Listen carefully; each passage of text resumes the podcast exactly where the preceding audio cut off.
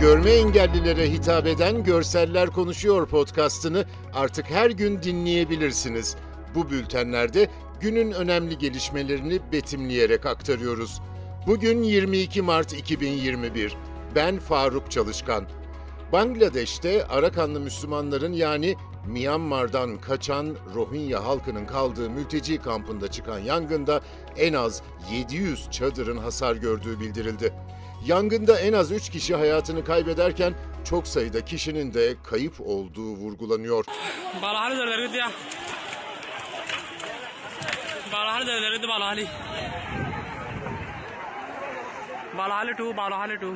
Muhtemelen kampta yaşayanların çektiği amatör videoda her yaştan kalabalık bir insan grubu uzakta dev bir siyah dumana dönüşen kızıl alevleri seyrediyor. Kameraya en yakın noktada beyaz takkeli bir çocuk ne yapacağını bilmiyor. Başörtülü bir kadın yaklaşık 50 metre ötedeki alevlere bakıyor. Bir başka görüntüde sanırım ahşap kulübelerin çatısının üzerinden yangını seyreden adamlar var.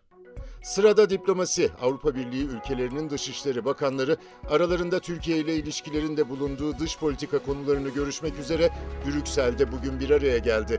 25-26 Mart'ta yapılacak AB Liderler Zirvesi'ne hazırlık amacı taşıyan toplantının resmi gündeminde Türkiye-AB ilişkileri, Güney komşuluğu, Birleşmiş Milletler İnsan Hakları Yüksek Komiseri Michel Bachelet ile video konferans ve güncel konular bulunuyor. Güncel konular arasında Rusya, Myanmar, Venezuela, Hong Kong, Batı Balkanlar ve Gürcistan başlıkları yer alıyor. Avrupa Birliği Dış İlişkiler ve Güvenlik Politikası Yüksek Temsilcisi Josep Borrell, 10 Aralık 2020'deki zirve toplantısında Türkiye ile ilişkilerin nasıl ilerleyeceğini belirlemek için liderler tarafından Mart zirvesinde sunulmak üzere rapor hazırlamakla görevlendirilmişti. Avrupa Birliği'nin merkezinde üye devletlerin bayraklarının sıralandığı çok büyük bir salondayız. Uzun bir kırmızı halıda ilerleyerek gazetecilere ayrılan bölüme gelen Borel, toplantı öncesi yaptığı açıklamada Türkiye ve Rusya konularının toplantıdaki ana gündem maddelerinden ikisi olacağını söyledi.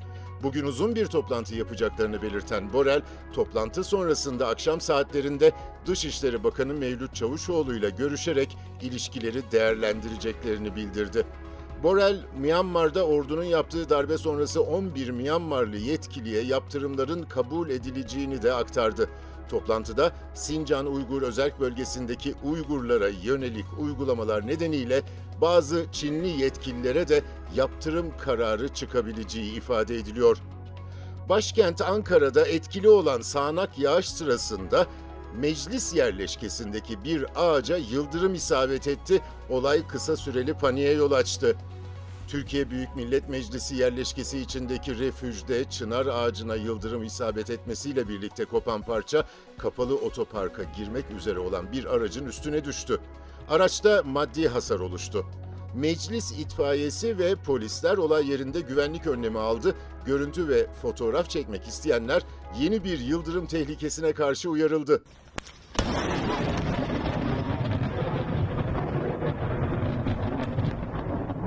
Yıldırım, CHP Kayseri Milletvekili Çetin Arık'ın bahçede gazetecilere hitap edeceği sırada düştü. Arık'ın yanında duran beyaz önlüklü gençlerin Yıldırım anında irkilmesi görüntüye yansıdı.